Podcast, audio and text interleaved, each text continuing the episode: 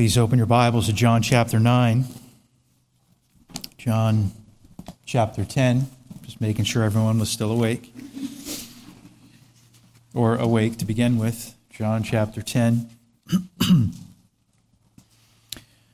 parable of the Good Shepherd, the account of Jesus explaining that he is indeed the Good Shepherd.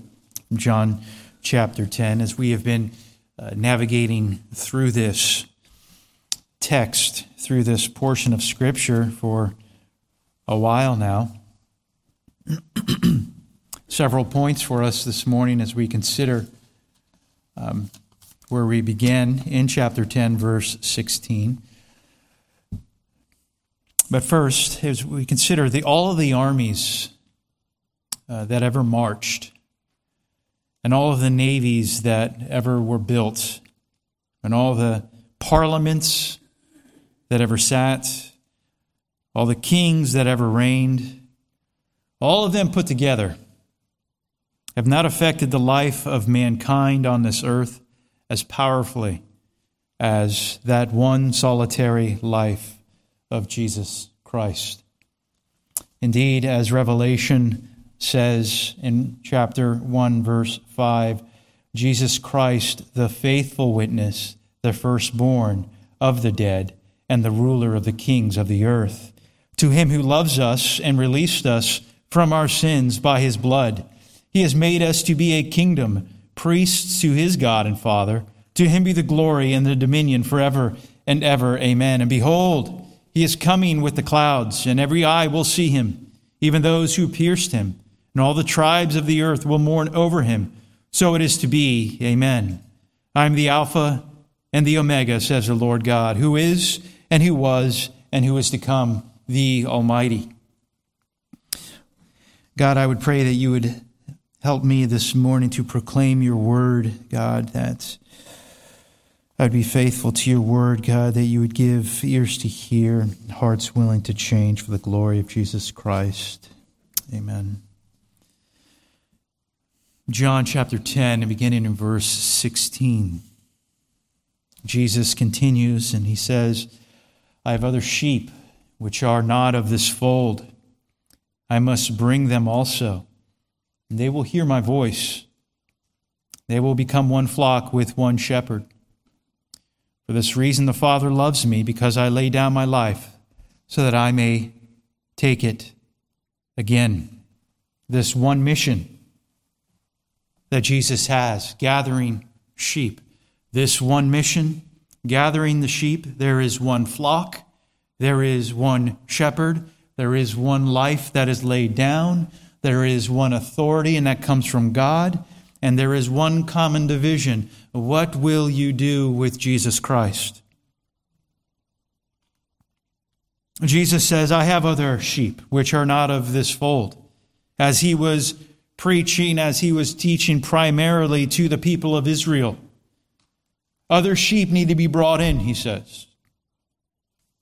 Other sheep, not other goats. He is the good shepherd. Remember verse 14 and verse 15?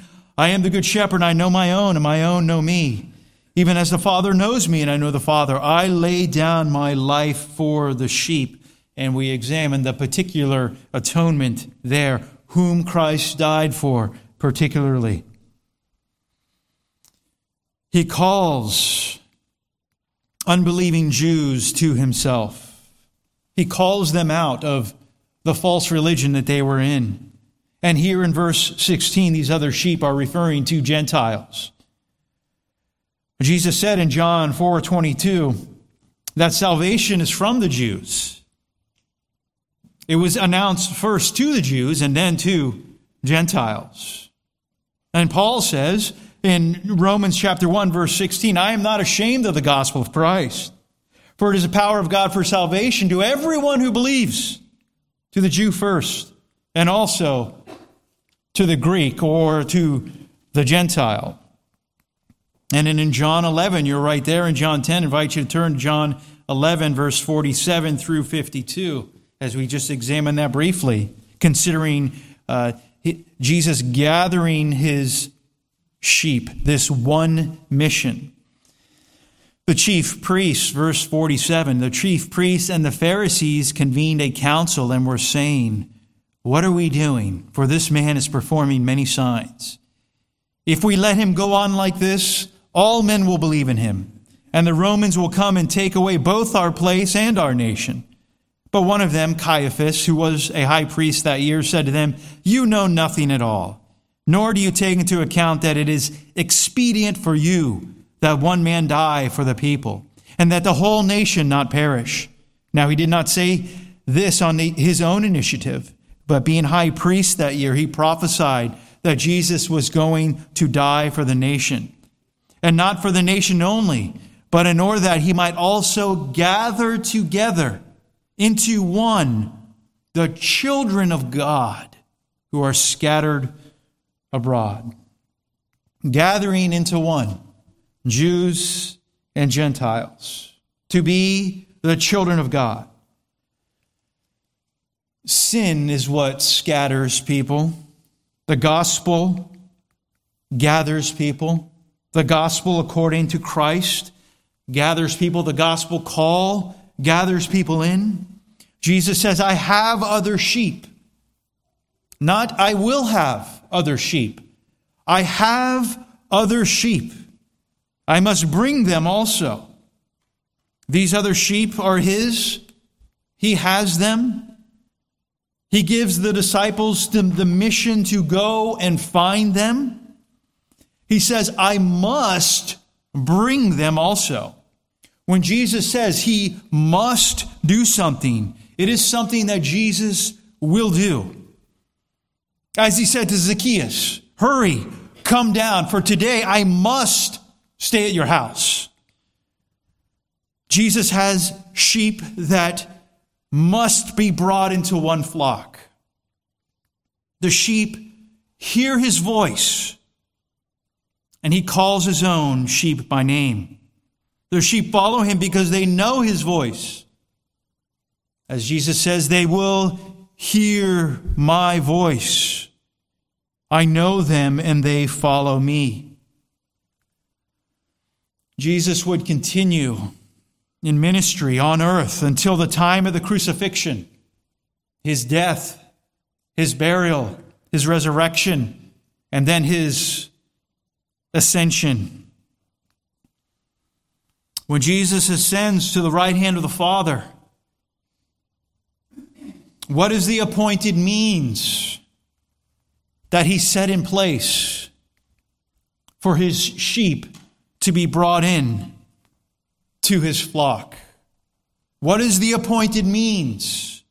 The preaching of his word. Matthew 28, 18 through 20. All authority has been given to me, says the Lord Jesus Christ, in heaven and on earth. Go therefore, make disciples of all nations, baptizing them in the name of the Father and the Son and the Holy Spirit, teaching them to observe all that I commanded you. And lo, I am with you always, even to the end of the age.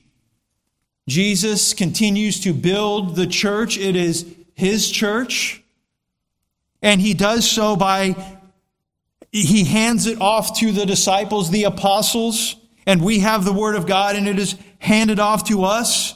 And the means that God uses is the preaching, the proclamation of the Word of God. To gather his sheep in this singular mission. And specifically here, he is speaking of his mission, the mission to the Gentiles.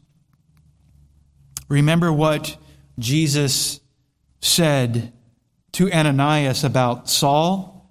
Saul of Tarsus, also known as Paul, as he becomes better known as Paul after his conversion. He doesn't get transformed into Paul.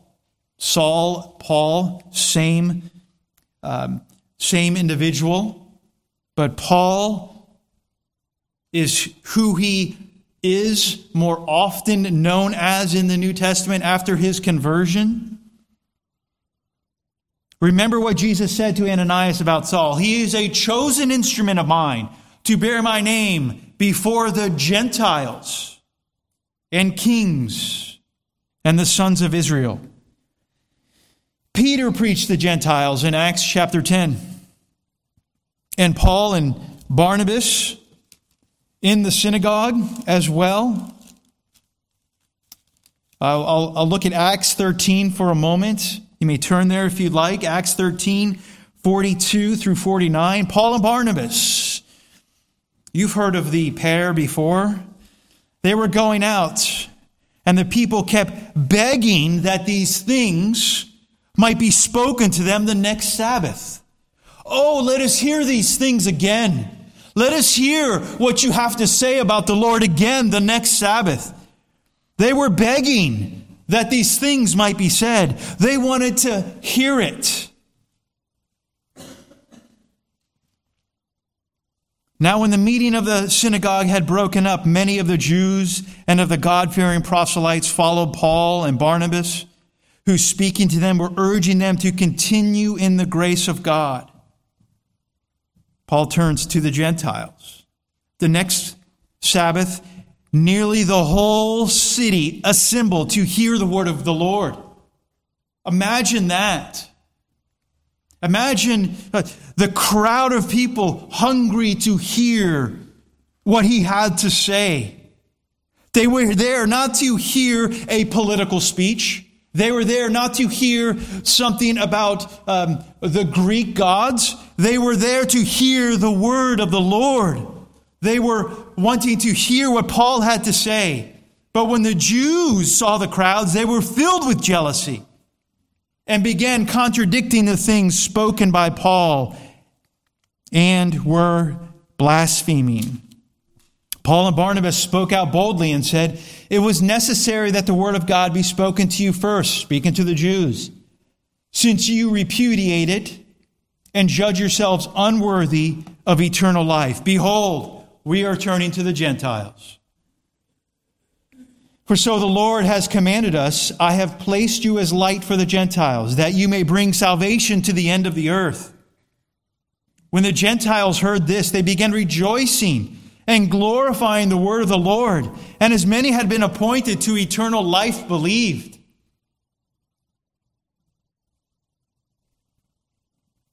They were rejoicing that the gospel was for them. They were not getting sick of the gospel. They were not saying, Oh, Paul, your sermons are too long. They wanted to hear what Paul had to say, the gospel for them. And note in verse 48 as many as had been appointed to eternal life believed. Well, well, who appointed them to eternal life? Sovereignty of God once again, election, predestination. Once again, we see it. They've been appointed to eternal life, believed. Let that once again free you up in evangelism. God has those whom He has appointed to eternal life who will believe. You go out and proclaim it for the glory of God and leave the results up to Him. His sheep hear His voice. There are the elect in New Hampshire, there are the elect in New England and they will hear his voice when the gospel is proclaimed, and they will respond. The fact that Jesus has sheep that he must bring in, that should ignite our hearts to preach the gospel. And, and also to hold the rope for those who go preach the gospel. I was watching videos of the Heart Cry missionaries these last couple of days, men in, in Zambia, men in Germany, men in other places, and these church plants that went out in a place to where you wouldn't even think a church would thrive, but God knew that a church planted there, people would come to faith and repentance in the Lord Jesus Christ. It's such an encouragement to see and as we would hold the rope for those over there, or hold the rope for men here who would seek to plant a church in New England. That knowing that people will get saved, the people that God has ordained will get converted, and that this is the means that God uses that should ignite our hearts. And the fact that He has converted us and saved us, that should ignite our hearts to preach His word, to proclaim His truth, to pass out gospel tracts, to get in conversations, to warn our friends, to pray for our enemies. 1 Corinthians chapter 1 verse 18 Paul says the word of the cross is foolishness for those who are perishing but to us who are being saved it is the power of God for it is written I will destroy the wisdom of the wise and the cleverness of the clever I will set aside so when we see people who do not know Christ who are living in the world who are living carnally who are living a depraved life and they are doing things that we can't even comprehend. We understand why, because they're doing what is according to their nature. And the word of the cross is foolishness to those who are perishing. That's why they mock it, because they hate the gospel and they hate Jesus Christ. Where is the wise man, though? Where is the scribe? Where is the debater of this age? Has not God made foolish the wisdom of the world? For since in the wisdom of God, the world through its wisdom did not come to know God, God was well pleased through the foolishness of the message preached to save those who will believe. For indeed, Jews ask for signs and Greeks search for wisdom, but we preach Christ crucified. To Jews, a stumbling block, and to Gentiles, foolishness. But to those who are called, both Jews and Greeks, Christ, the power of God and the wisdom of God. And Paul says in chapter 2, and when I came to you, brethren, I did not come with superiority of speech of wisdom, proclaiming to you the testimony of God. For I determined to know nothing among you except Jesus Christ and Him crucified. That was in contrast to the messages that they were preaching of the false gods, the false Greek gods. I was with you in weakness and in fear and much trembling. And my message and my preaching were non persuasive words of wisdom, but in demonstration of the Spirit and of power, so that your faith would not rest on the wisdom of men, but on the power of God. So there is one mission that Jesus was on primarily, one primary mission gathering the sheep. He leaves, pass the baton to us with one mission, one primary mission for the lost, that is to proclaim the gospel to them. There is one flock, Jews and Gentiles. They will hear my voice, and they will become one flock with one shepherd. Once again, we have an allusion to Ezekiel chapter 34. I'll just read it for you. No need to turn there. Um, it says this in verse 23 I will set over them one shepherd, my servant David, and they, excuse me, and he will feed them. He will feed them himself and be their shepherd. You know who this points to in the New Testament, who this ultimately points to, to Christ. And in chapter 37, verse 24, they will all have one shepherd, and they will walk in my ordinances and keep my statutes and observe them. The notion of one shepherd and one flock is the teaching of one Lord and one people of God. So we see here this teaser in John chapter 10 preps us for a fuller understanding, for a fuller teaching, a fuller treatment in John chapter 17. And we also find this as a dominant theme in Scripture one flock, one people of God, Jews and Gentiles that Christ calls to himself. There are really two types of people in this world saved or lost, sheep or goats, Christians or non Christians. Second Corinthians, uh, Ephesians, I, I'd rather, Ephesians chapter 2 helps us with this, verse 10 and 22. I'll just read this for us. For we are his workmanship, created in Christ Jesus for good works, which God prepared beforehand so that we would walk in them. Therefore, remember that you, formerly you, the Gentiles in the flesh, who are called uncircumcision by the so called circumcision, which is performed in the flesh by human hands. Remember that you were at that time separate from Christ, excluded from the commonwealth of Israel, and strangers to the covenants of promise, having no hope and without God in the world. But now in Christ Jesus, you who formerly were far off have been brought near by the blood of Christ. For he himself is our peace, who made both groups, Jew and Gentile, into one, and broke down the barrier of the dividing wall by abolishing in his flesh the enmity, which is the law of commandments contained in ordinances, so that in himself he might make the two into one new man, thus establishing peace, and might reconcile them both, Jews and Gentiles, in one body to God through the cross. And having put to death the enmity, he came and he preached peace to you who are far away and peace to those who are near. For th- through him, we both have our access in one spirit to the Father. So then you're no longer strangers and aliens, but you are fellow citizens with the saints and are of God's households. There is one body and one spirit.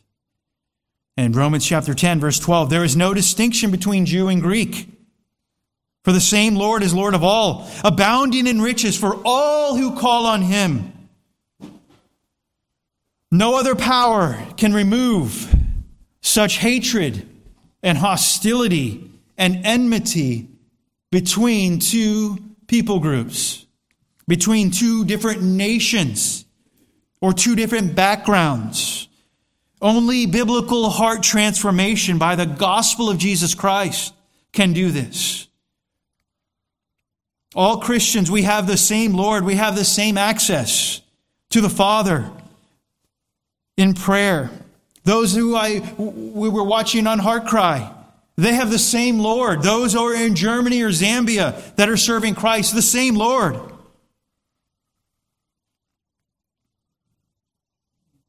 All Christians have been redeemed from the same condemnation.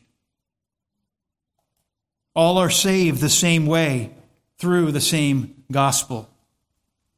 One mission gather the sheep, one flock, the children of God. One shepherd, one shepherd, Jesus Christ. As Hebrews tells us, the God of peace who brought up from the dead the great shepherd of the sheep through the blood of the eternal covenant. And Exodus chapter 24, 6 through 8, speaks of Moses. He was a shadow of Christ, leading people out of Egypt, praying for the people. The blood was sprinkled on the people. And we see as, as Christ calls his sheep by name, he leads us out of our sin, our condemnation, our depravity, and we're saved by the blood of the crucified one. The one shepherd, the great shepherd, the one who laid down his life, who shed his own blood. And through his own blood, he entered the holy place once for all, having obtained eternal redemption. Therefore, we have confidence to enter the holy place by the blood of Jesus. Peter calls Christ the great shepherd. One shepherd, the good shepherd, over all the sheep. We've been looking at this theme of Jesus as the Good Shepherd. Jesus, the one true shepherd, he has one flock, one life laid down. Fourthly, one life laid down. Jesus says, For this reason the Father loves me because I lay down my life and take it up again. Remember, as the Father says of Jesus at, the, at his baptism, This is my beloved Son in whom I am well pleased. For the reason, for this reason, the Father loves me because I lay down my life and take it up again.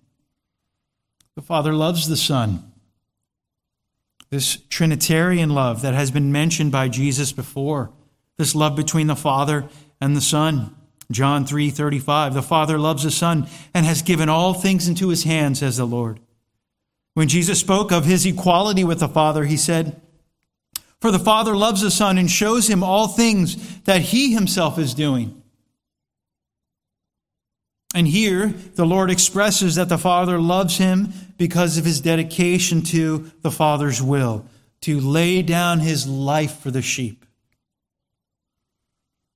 In order for the Son to be glorified with the Father, with the glory he had with the Father before the world was, he must lay down his life and, and take it up again. And in doing so, he brings many sons to glory. If you're a Christian this morning, you, you're going to be glorified. You're on your way. You're on the path. Nothing can change that if you know Christ. He will bring you in. He will see to it that it takes place. Leon Morris says about this verse here the meaning here is that the death of Jesus is the will of God for him. He is in perfect harmony with the will of God. He goes forward to that death. Thus, the Father's love is the recognition from the Father's side of the perfect community between them on this matter. He laid down his life and took it up again. This one life laid down, uh, one sacrifice, and he has one authority. One authority.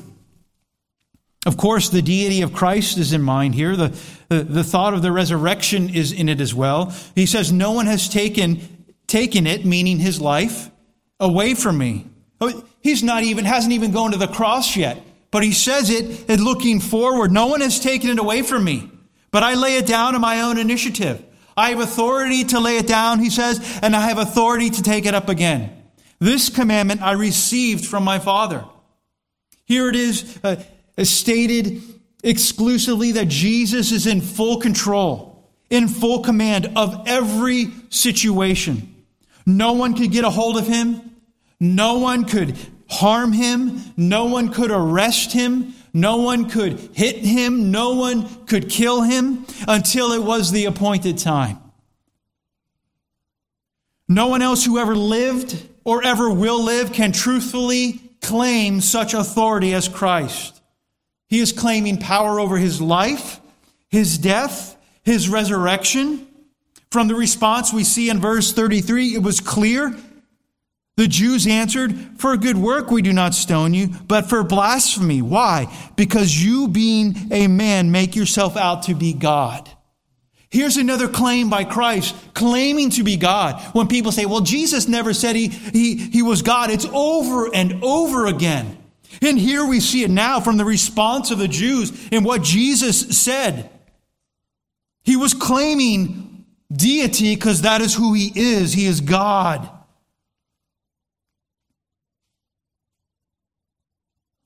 No one has taken it. I lay it down. It is, as he said here, it is as sure as it has already happened. This authority that Christ has. The Lord who vacated his tomb has not vacated his throne. This divine authority we see uh, numerous times expressed in, in Scripture. Jesus brought before Pilate, the account is told in John 19, verse 9.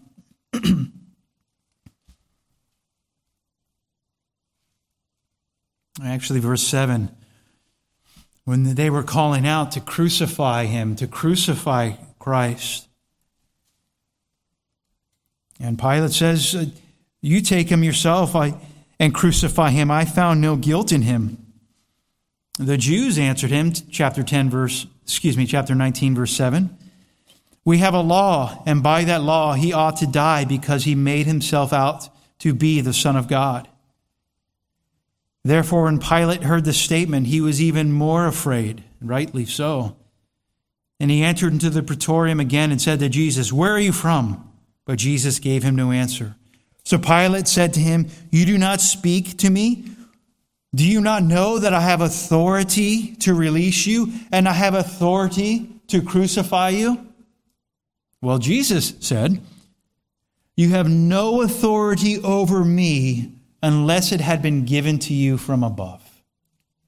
For this reason, he who delivered me to you has the greater sin. So Jesus has authority over all, all men, everywhere, at all time. When we get dis- discouraged and we get in despair because of what may be taking place or what is taking place in our nation, Jesus has all authority. All will answer to him. We must keep that in mind. Jesus' authority, his authority before Pilate, his authority over his last breath. Jesus received the sour wine. He said, It is finished. He bowed his head and he gave up his spirit. The other two who were hung on the cross there, they their legs were broken and they died. Jesus was in full authority over even his death. He has authority over the resurrection. I have authority to lay it down, he says, Jesus says, and I have authority to take it up again. Authority over his death. If I am lifted up from the earth, I will draw all men to myself. He was saying this to indicate the kind of death by which he was going to die. Authority over the many that he brings to glory. By the way, if Jesus calls you to follow him, and you answer the call to follow him, he has authority over your life. You no longer are your own. It's you belong to him now. Christ has authority over the church, which he purchased with his blood. This command he received from the Father I have come down from heaven not to do my own will, but to do the will of him who sent me. The question for us is do you want to do God's will this morning? Is it your desire today to, to do the will of God? Or do we say, I want, I want my will, I want my way? One mission, gather the sheep, one flock, the children of God, one shepherd, one true shepherd, Jesus Christ, the Good Shepherd. One life laid down for us. One authority, and that's the authority of the Lord. And there's one common division. One division. A division occurred, as we consider in John 10 here. A division occurred among them, among the Jews, because of these words. Many were saying he has a demon and is insane. Why do you listen to him? Others were saying, These are not the sayings of one demon possessed. A demon cannot open the eyes of the blind, can he? So a division occurred among, among those who were there. Jesus had uh, proclaimed and expressed his, his power of who he is, his leadership, his headship, that he is the, the way, the truth, and the life, that he is the, uh, the gate that he is the door, that he is the true shepherd, the good shepherd. He is claiming equality with God. He's claiming to be God. And so a division occurs among the Jews once again. Why? Because of these words, the scripture says. What words? His claim to divinity. From the erroneous perspectives of those he was speaking to, the, the Jewish leaders and others, they said he's committing blasphemy from their perspective because he was making himself out to be God. But Jesus was telling the truth of who he was. this division that occurs. We've seen this over and over again. Chapter 7, verse 12 there was much grumbling among the crowds concerning him. Some were saying he's a good man, others were saying no, on the contrary, he leads people astray. And in chapter 9, verse 16, some of the Pharisees were saying this man is not from God because he does not keep the Sabbath, but others were saying, How can a man who is a sinner perform such signs? And there was a division among them. And it continues to be a common division today. That is really the dividing line of who you claim Christ to be. It continues to be a common theme today. Various false beliefs and even false religions are formed on erroneous beliefs of who Jesus Christ is. Jehovah's Witnesses believe that Jesus was a created being.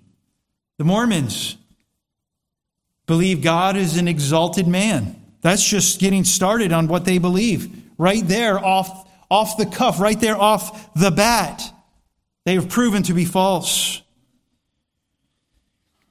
Some would even say and say today, oh, he was, he was a good man, a moral man, but, but deity, that he went to the cross, that he rose from the dead. It's only, and we, we say, how could people not believe that? Well, we can only believe that by the grace of God in our lives. It was foolishness to us before we were Christians. So we see some devilish deniers here. Many of them were saying he has a demon and he's insane. Why do you listen to him? So when they wanted to refute Jesus, and say something harsh about Jesus, they would throw out the demon card and they would throw out the insanity card. And people still try to throw that out today.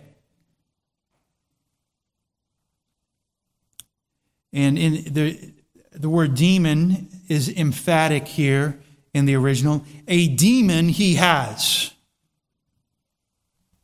This has been said before of the Lord in the Gospel of John as well chapter 7, chapter 8.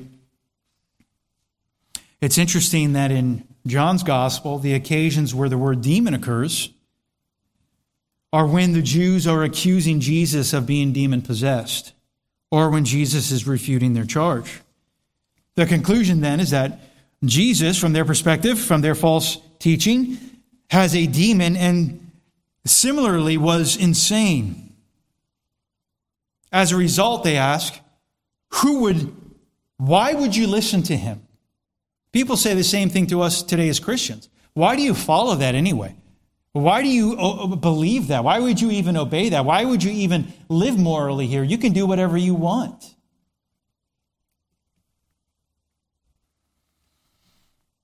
These are wicked men to say such things about Jesus Christ.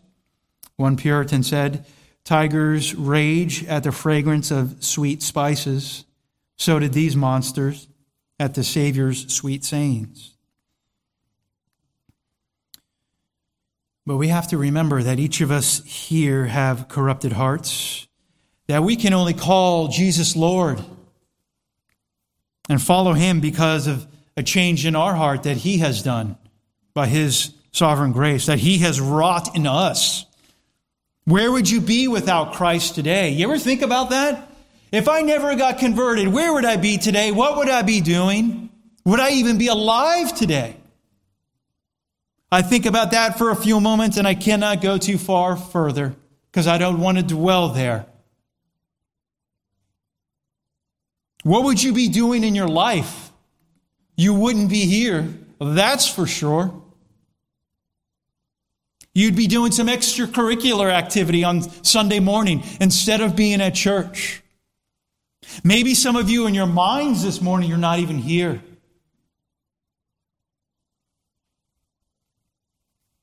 If that's true, repentance is in order. The Word of God is being proclaimed, and we are accountable to it. Our heart has been changed. He has, he has set us free. Is He not worthy to be here to worship Him? Where else would we be today? What sin would we have gone into? What road would we have gone down if He had not saved us, if He has not changed our hearts? Oh, thanks be to God that He has called us to be born again. Oh, that we can call Jesus Lord and mean it. The world knows nothing of this. Others were there who responded to Jesus' claims. They were saying, These are not the sayings of one demon possessed. A demon cannot open the eyes of the blind, can he? So they had a little softer approach, a little, little softer, softer denial of who Jesus was. They're not going to call him demon or insane. Ah, he, he, he opened the eyes of the blind. A, a demon can't do that. Their conclusion was that this man is saying certain things, words that are not of a demon possessed man. They refuse to condemn Jesus as demon possessed or insane. But they refuse to or make no acknowledgement of who he is. So I remember when I was younger, even, that the things of the Lord used to be of respect. There would be a certain connotation to the, oh, those things are, are sacred, so to speak. Yeah, I'm just speaking our own nation and where I was raised.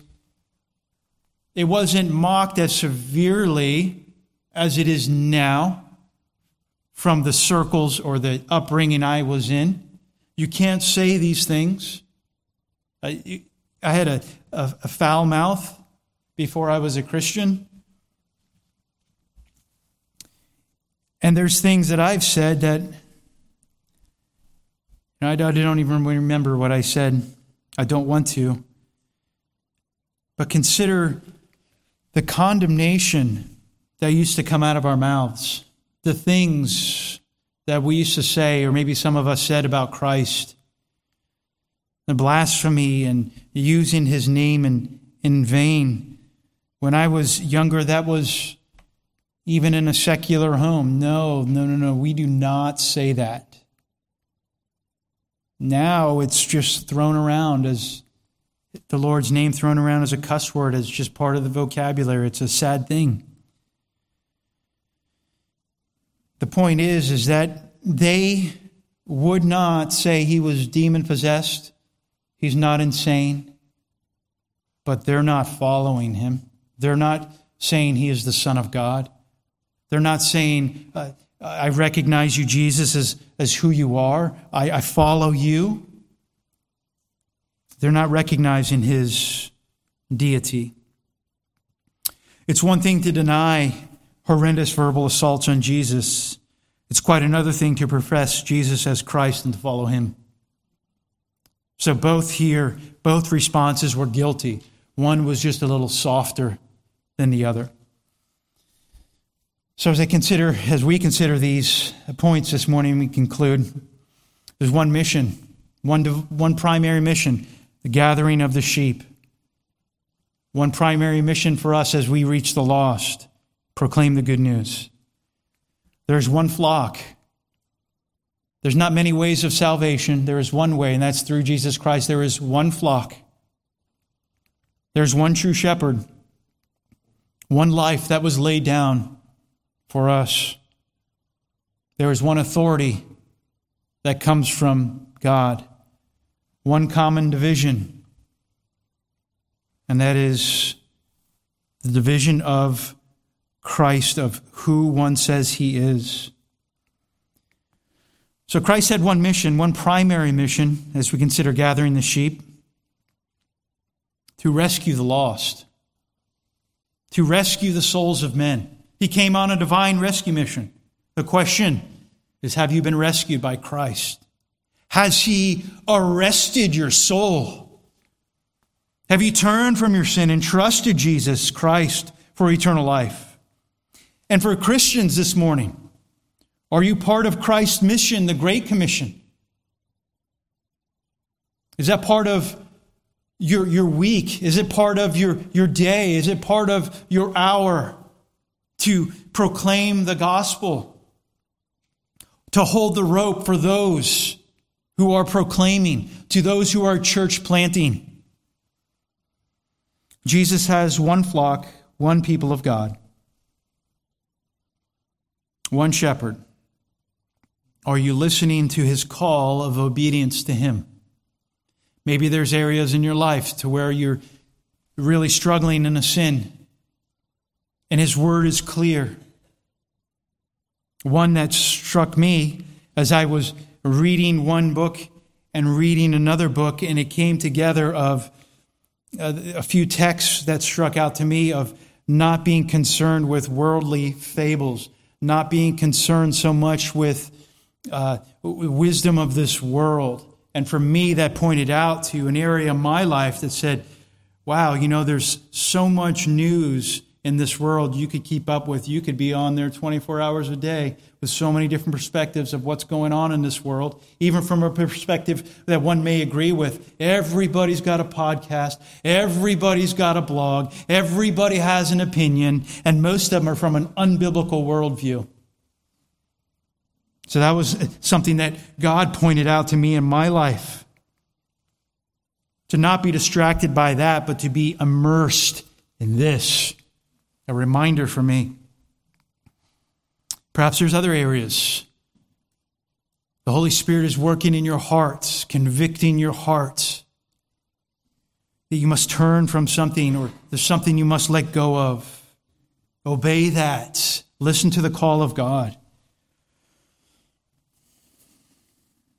There's one life that's been laid down for us. I'll read this for us. Mark chapter 8, 34.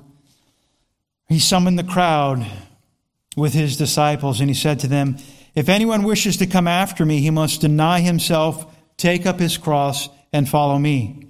Whoever wishes to save his life will lose it. But whoever loses his life for my sake and the gospel's sake will save it. What does it profit a man to gain the whole world and forfeit his soul? For what man, what will a man give in exchange for his soul? Whoever is ashamed of me and my words in this adulterous and sinful generation, says the Lord, the Son of Man will be ashamed of him when he comes in the glory of his Father with his holy angels. So, are you ashamed of the Son of God this morning? Are you ashamed of uh, Christ this morning? Or are, is he your Lord? Is he your Savior? Is he precious to you? One authority, that's Jesus Christ. One division, one is either born again or they're dead in their sin. Let's pray.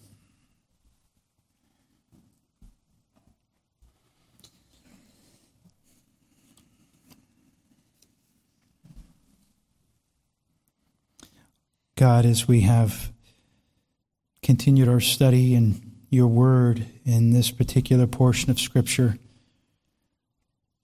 we ask that you would continue to shepherd our hearts, to draw nearer to you, that we would be weaned from the things of this world, God, and that we would be sober minded in a time that seems to really want to destroy our mind, to dilute our mind, and to distract our minds and to capture our hearts. O oh Lord, but you have captured our heart, have you not?